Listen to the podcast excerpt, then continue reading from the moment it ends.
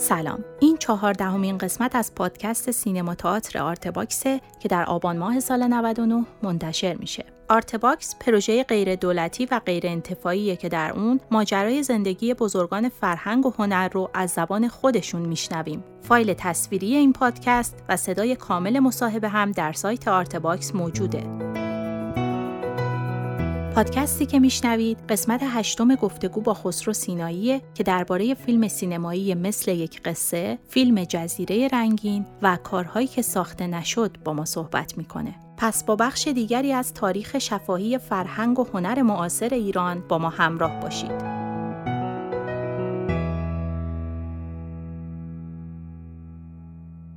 مثل یک قصه داستانش باز جالبه یادم هست اوایل جنگ ایران و عراق یه روز آقای بهشتی هنوز مدیرعامل فارابی بود.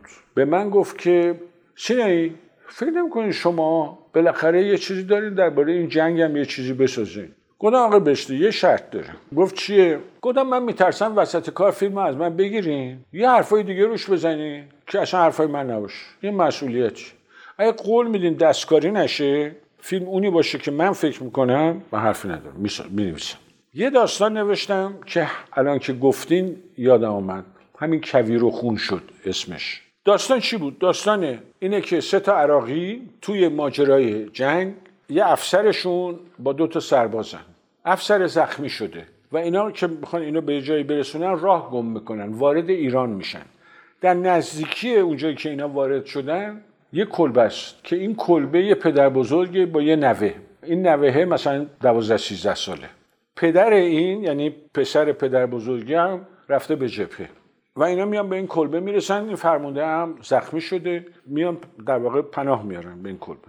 این ستا سه تا کاراکترن. یکیشون اون فرمانده است میگه هرچی ایرونیه باید کشت. یکیشون یه جوانتر است که میگه آقا اونجا جبه هست اینجا که ما آمدیم که اینا دارن اما پذیرایی می‌کنن به ما می‌رسن اینا. چرا اینا رو باهاشون این رفتار رو بکنیم؟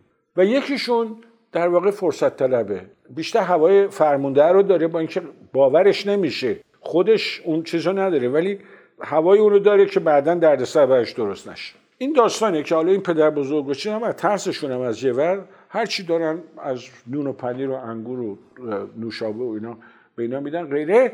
ولی رفتارهای اون باعث برخورد این چه میشه و اون جوونه اون سرباز جوونه معترضه. اون یارو پیرمرده یه بز داره. که اینا وقتی توی این اتاق اصلا صدای بزر رو میشنون. تصمیم میگن که یه کباب حسابی درست کنن.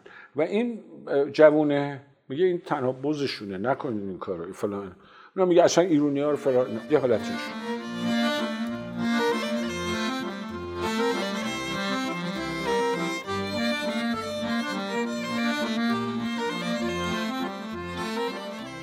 من نمی‌دونم من نفهمیدم هیچ وقت آقا درست جنگی. درست... ولی ما یه حرفی داریم که تو اون عراقی هم آدم خوب هست. قرار نیست چون ما جنگ داریم. بگیم همه عراقی اصلا یه دونه خوب هم توشون پیدا نمیشه.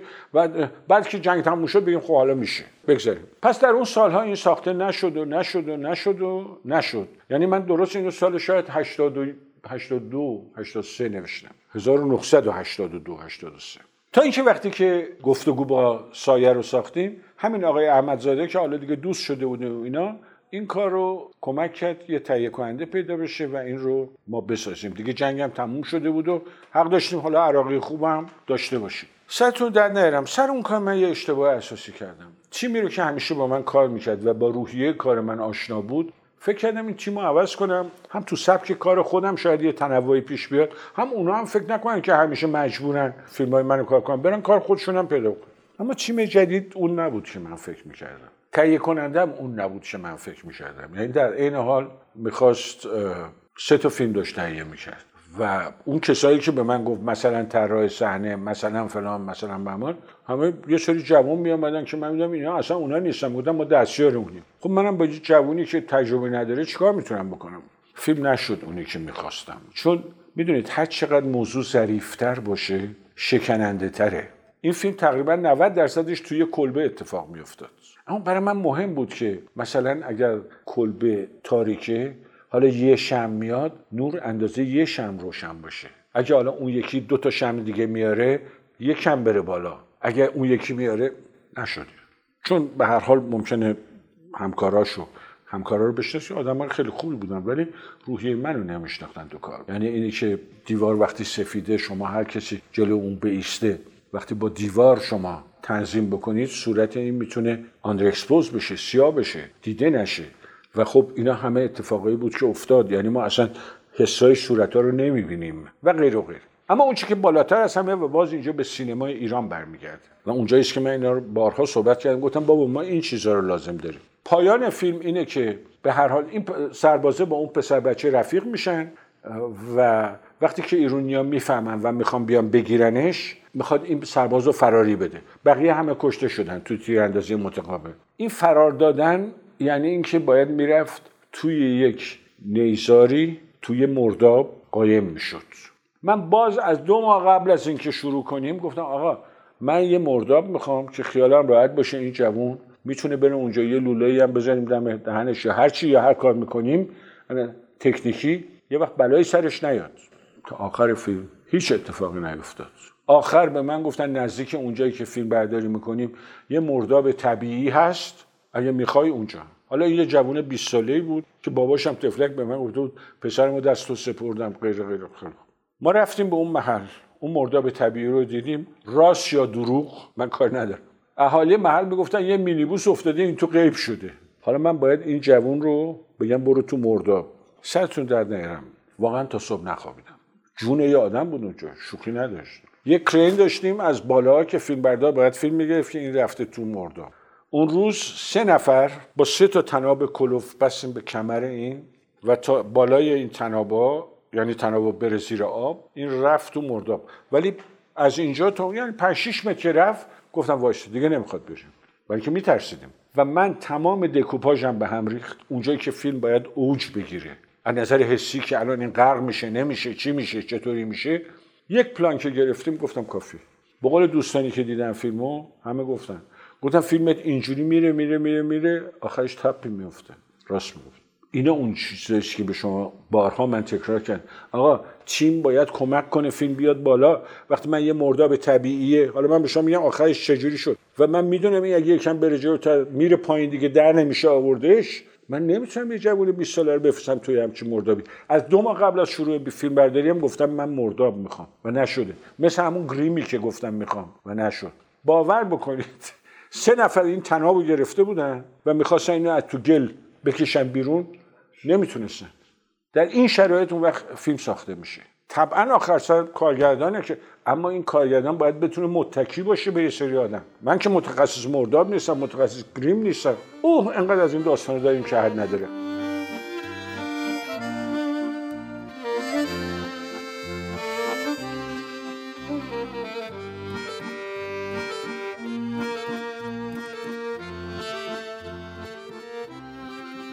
من همونطور که گفتم دوران قبل از انقلاب همیشه فکر می‌کردم که باید اولین فیلم سینماییمو وقتی بسازم که چهل سالم شده باشه و تجربه کافی داشته باشه. مرتب فیلم میساختم. انواع و اقسام فیلم ها به قول خودم می‌گفتم باید چم و خم این کارم خوب یاد بگیرم. که خب 37 سالم بود انقلاب شد.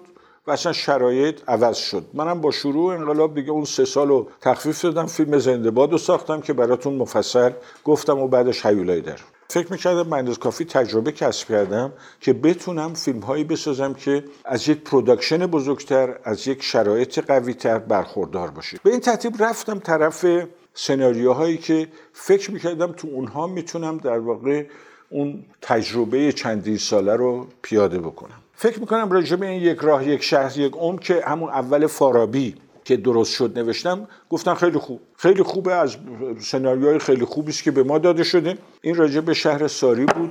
در زمانی که من از کودکی یادم میآمد و روسها در ساری بودم و یه فضایی که کاملا برای امروز ناشناخته است. منتها گفتن چقدر خرجش میشه؟ من برآورد کردم. اون موقع ببینید کی بود؟ گفتم 15 میلیون.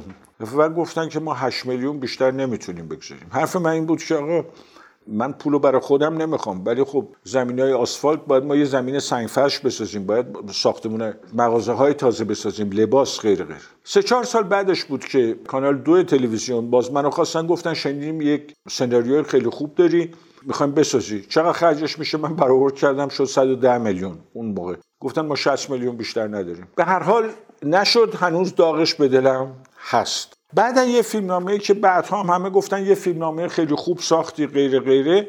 در دوران بعد از انقلاب بود طبعا.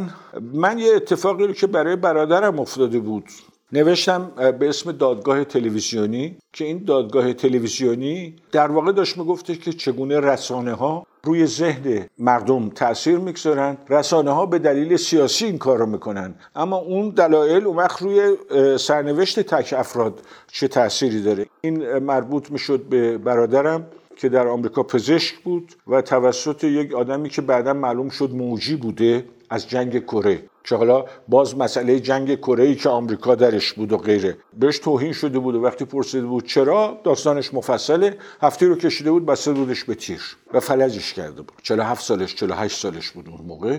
کار به دادگاه که می‌کشه در دادگاه خب همه همدلی دارن باهاش.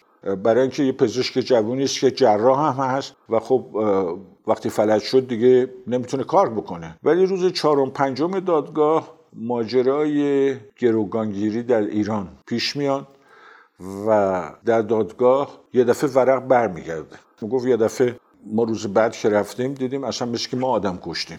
یه حالت اینجوری پیش آمده و در نهایت دادگاه میگه که خب اون آقا که موجی بود و گناهی نداره باید بره آسایشگاه روانی. شما هم که تقاضای تشکیل دادگاه رو کردید سی هزار دلار مخارج دادگاه هم باید بدید که این برادر 22 سال رو چرخ رو بیلچیر بود به اصطلاح و بعدم قرص خورد و بعد اینکه بچه‌هاش بزرگ شدن خودشو نابود کرد. میگم خیلی ها نخواستند.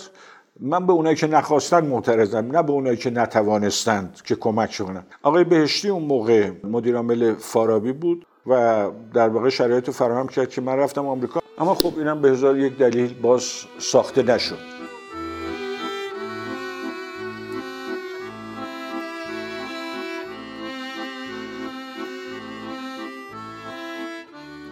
چیزی دیگه ای که خیلی دوست داشتم بسازم این صورتگران اصخون بود که هنرمند رو در مقابل حکمران نشون میده. داستان بر اساس اینجا آخرش هست اقلا 11 تا منبع داخلی و خارجی از تاریخ در آمده و موقعیتی است که رضا عباسی در دربار شاه عباس داره. این موقعیت که حاکم یه کاری رو باید بکنه کار خودشو داره هنرمند یه نگاه دیگه داره به جریان و این در مقابله هم چگونه شکل می‌گیره. من یادمه که تو فارابی از من خواستن از این خوششون آمده بود. و گفتن که فقط صحبت باید بکنه. اون آقایی که مسئول بود فیلسوف و ادیب بود.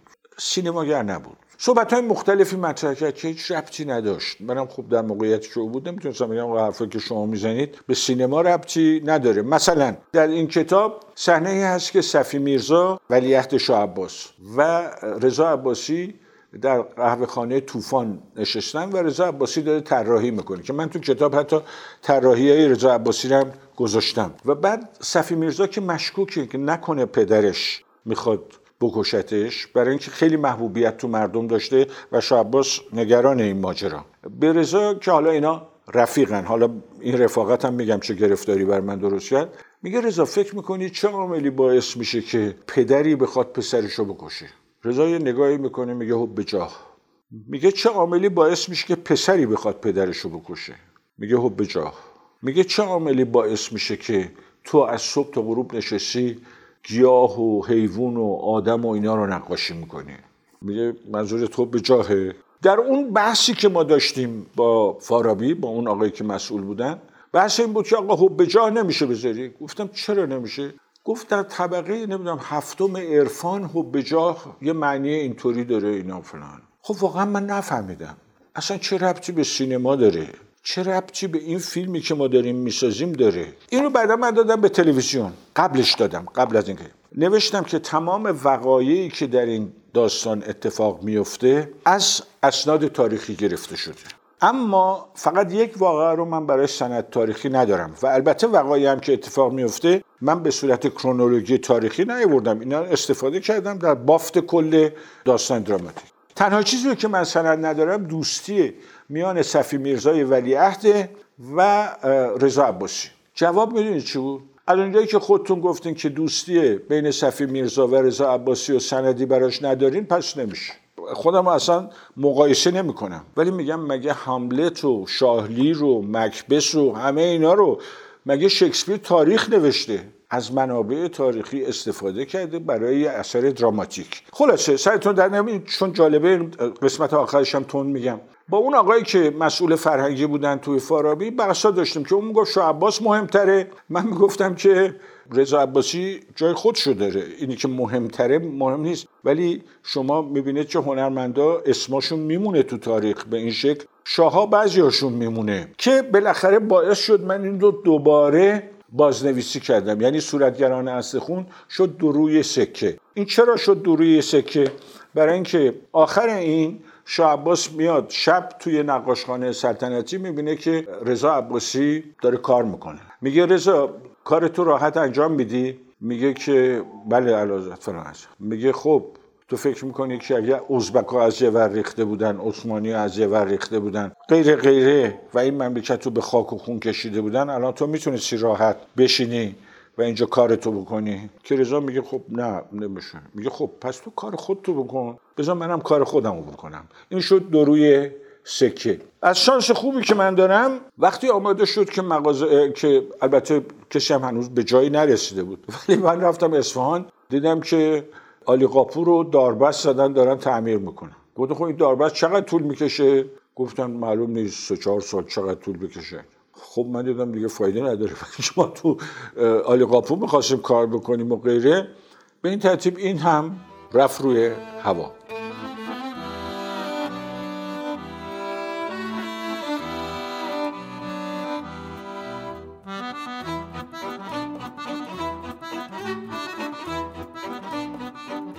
سوژه دیگری که خیلی دوست داشتم که خیلی ها به من گفتن. اینا حتی دادم استاد انتظامی هم خوند.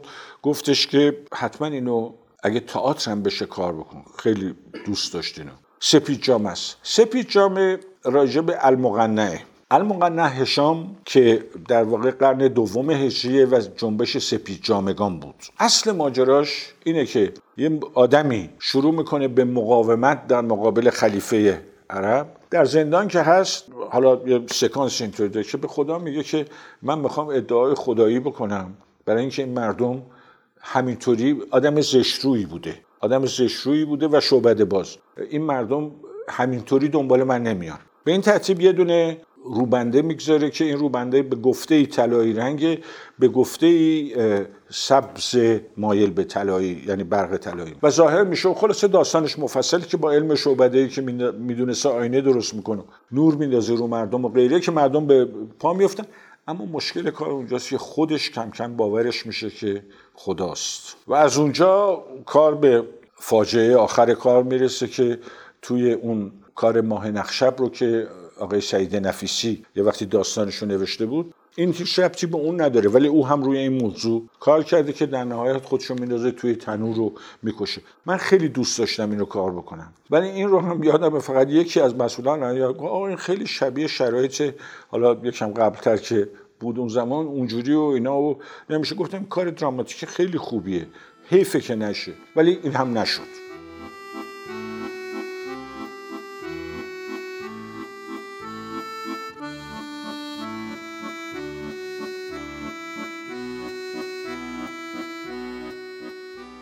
یکی که در واقع خیلی دلمو سوزوند این خانه ها و یاد هاست. حضور هشت سال پیش من یه سفر کردم به 20 شهر ایران. یعنی اولش از غرب به شرق یعنی از تبریز به بجنورد بعد از وسط از سنندج به بیرجند از شمال همچون آمدیم پایین که در واقع شیراز و اصفهان و کاشان و اینا همه بودن. بعد جنوب از بندر عباس رفتیم به بندر لنگه و کنگ و اینا تا شوشتر. من یه فکری داشتم. این خیلی مهم بود که در واقع انجام بشه از نظر خودم. چون وقتی که جزیره هرمز رفته بودم برای یه کار دیگری که این کار آخر بود دیدم که بانک ساختمون بانک ملی که در هرمز ساخته شده عین ساختمون بانک ملی است که در رشته. تو چه ربطی برام داره؟ هرمز به رشت.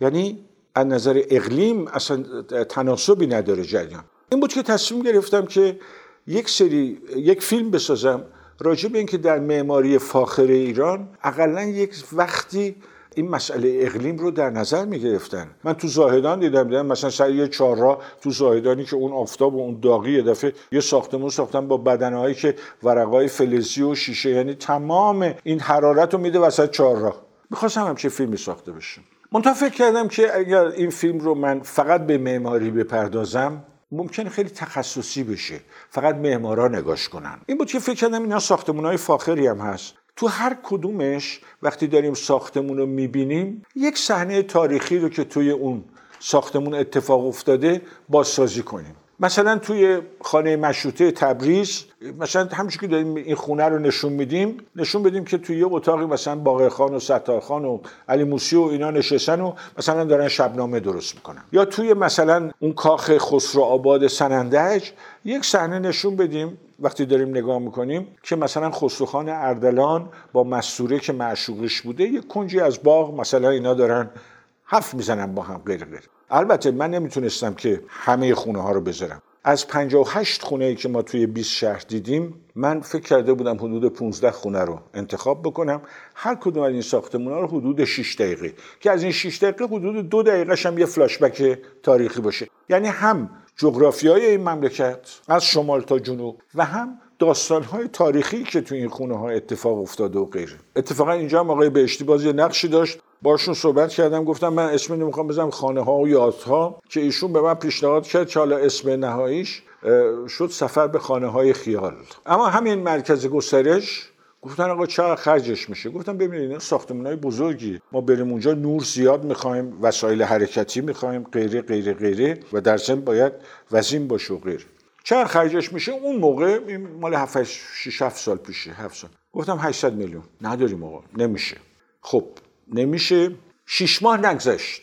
همونجا یه پروژه رو شروع کردن که هیچ ربطی به فرهنگ این مملکت به تاریخ این مملکت به هیچ این مملکت نداشت. اونقدر که من شنیدم اعدادی بین 8 میلیارد تا 17 میلیارد شنیدم که خرج شد و ناقص موند. حتی کتابی که راجبه این خانه ها و اینا با عکسای رنگی مفصل و غیره و غیره من دادم به اونجا هنوز که هنوز چاپ نشده. همون اول گفتن که آقا ما بودجه نداریم برای چیز. برای اینکه رنگی اینا رو چاپ کنیم. اگر می‌خواید من حتی ناشر معرفی کردم. اگر می‌خواید ما چیز کنیم؟ ما اینها رو سیاسفید چاپ کنیم. گفتم آخه سیاسفید معنی نداره. این عکس‌ها این فضاهای این خونه ها غیر غیره سیاسفید سی سال پیش این کارو می‌کردن. تا امروز خوابیده و نشد.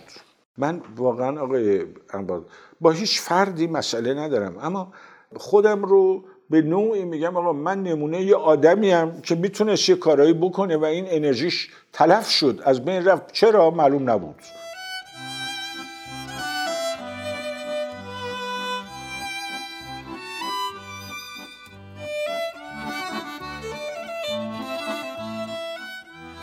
من وقتی که فیلم مرسی گم شده رو ساختم و اینو دیگه در داستانش گفتم که در لهستان در واقع نشان شوالیه لهستان رو به من دادن و بعد وزارت فرهنگ لهستان نشان افتخار هنرمند رو داد و اینها. همون موقع با اون مشاور آقای رئیس جمهور که آمده بود گفتم من اگه یه فیلم سینمایی بسازم شما همکاری می‌کنید؟ گفت حتما. که من این رو که اسمش اول بود مالگورزاتا مالگورزاتا به لهستانی که البته من تلفظش مثل لهستانی ها بلد نیستم. یعنی ماریا. همون اسم ماریاست. که بعدا برای اینکه برای ایران هم چیز باشه اسمش کردیم قطار زمستانی. نوشتیم و لهستانی ها خیلی خوششون آمد و نامه نوشتن که این هم برای همکاری مشترک ایران و لهستان خیلی مناسب و غیره و غیره و هم می‌تونه بازار بین خوبی داشته باشه. نامه هاشو دارم همه رو. سفیر ایران از لهستان نوشت و غیره و غیره. تا امروز نشد. که من بارها تکرار کردم گفتم آقا وسط میدون لهستان شهر ورشو در میدون بزرگی که مجسمه بزرگ یک سنگ بزرگ که از روش به فارسی و لهستانی از مهمون نوازی مردم ایران تشکر شده. خب این بهترین تبلیغ برای ما الان تا این لحظه نشده.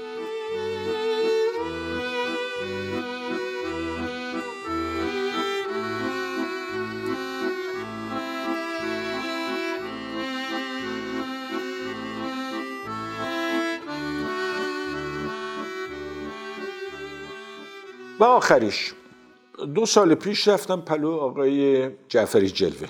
گفتم آقای جعفری جلوه. حالا ما یه دفعه با آقای انتظامی رفتیم لهستان هستن برای اینکه اون بازیگر مقابلش انتخاب بکنه و غیر و غیر. گفتم آقای جعفر جلوه. این لهستانی ها خیلی علاقه مندم به این کار.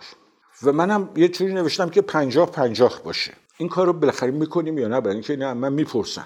به حال گفتم ما سرمایه نداریم. فعلا. شما اگر می‌خوای یه فیلم کوتاه یه فیلم ارزون بساز تا حالا انشالله سرمایهش جور بشه. من یکی دو بار به جزیره هرمز رفته بودم فعالیت های آقای دکتر نادلیان رو دیده بودم و یه ایده به ذهنم رسیده بود که این فعالیت یک چیزی رو نشون میده. ما لازم نیست همش بشینیم ببینیم دولت چیکار می‌خواد بکنه و ببینیم چرا دولت این کارو کرد این کارو نکرد. هر کس در محدوده توان خودش و در جایی که هست می‌تونه دست بالا بزنه در ساختن اونجا فعالیت بکنه. من وقتی این فعالیت رو دیدم این ایده برام اولا دیدم که خیلی فضای زیبایی داره. ثانیا دیدم که این فعالیتی که دکتر دادلیان می‌کنه یه فعالیت سازنده است. یعنی چی؟ یعنی اینکه اولا زنان خانواده یه کاری رو یاد می‌گیرن که می‌تونن با انجام اون کار خودشون هم به درآمد خانواده کمک بکنن. دو اینکه ما می‌تونیم نشون بدیم که آقا محیط زیستمون در خطره. یعنی وقتی شوهر خانواده میگه که پدر بزرگ من یه وانت ماهی می آورد بابام یه زنبیل می آورد الان من دو تا هم بگیرم خوشحالم. یعنی این ماهی ها در خطرن. سه اینکه محیط زیست ما جایی که حداقل خودشون اول به من گفته بودن سی تا سی و پنج تا ولی بعدا نهی گفتن تا هفتاد رنگ مختلف ماسه داره شن داره. خب یه همچین فضای طبیعی رو ما نباید هدر بکنیم. من الان میگم ما جرأت نداشتیم سر دوربینمون رو برگردونیم برای اینکه بیرون اون می‌کردن از جزیره. گونی گونی داشت می‌رفت که من اینو فقط در نقش اینکه تو بطری کردن به, به توریستا میفروشن نشون دادم. من خبر نداشتم. با فارابی شریک بودم. فیلم رو فرستاده بودم به جشنواره ونکوور.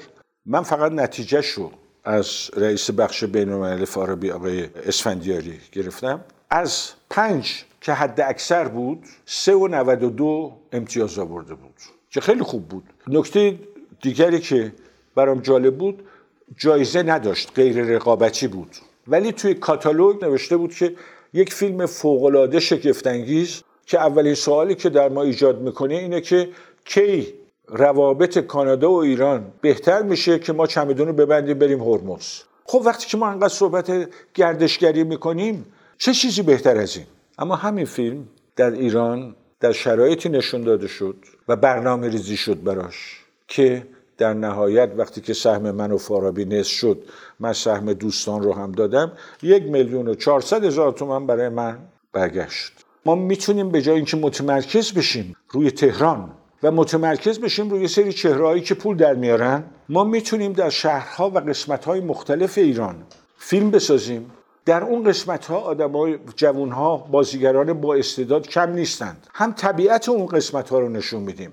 هم فرهنگ اون قسمت ها رو نشون میدیم. هم اونها رو به کار می‌گیریم. و هم می‌تونیم فیلم بسازیم راجع به این مملکت و می‌تونه فیلم های خوبی باشه قصه های محلی خودشونو باور بکنید. من هنوز قصه می‌خورم. این بچههایی که توی هرمز با من کار می‌کردن چند تاشون قسم می‌دادم آقای سینایی شما رو به خدا ما رو ببر تهرون خب من امکانشو نداشتم.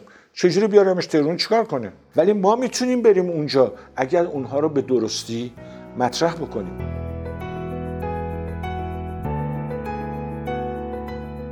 ممنون از توجهتون. اونچه که شنیدید قسمت چهاردهم و پانزدهم مصاحبه تصویری با خسرو سینایی در سایت آرتباکس بود. تهیه کننده این پروژه فخرالدین انوار، همکاران این قسمت آزاده نوزاد مقدم، مهیار مهرنوش و حسین سلامت. تولید پادکست زهرا بلدی و پرهام وفایی. ضبط در استودیو پاییز.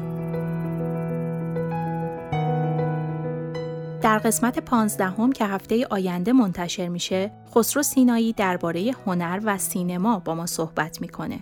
من زهرا بلدی هستم و ممنونم که آرت باکس رو به هنردوستان پیشنهاد می‌دید.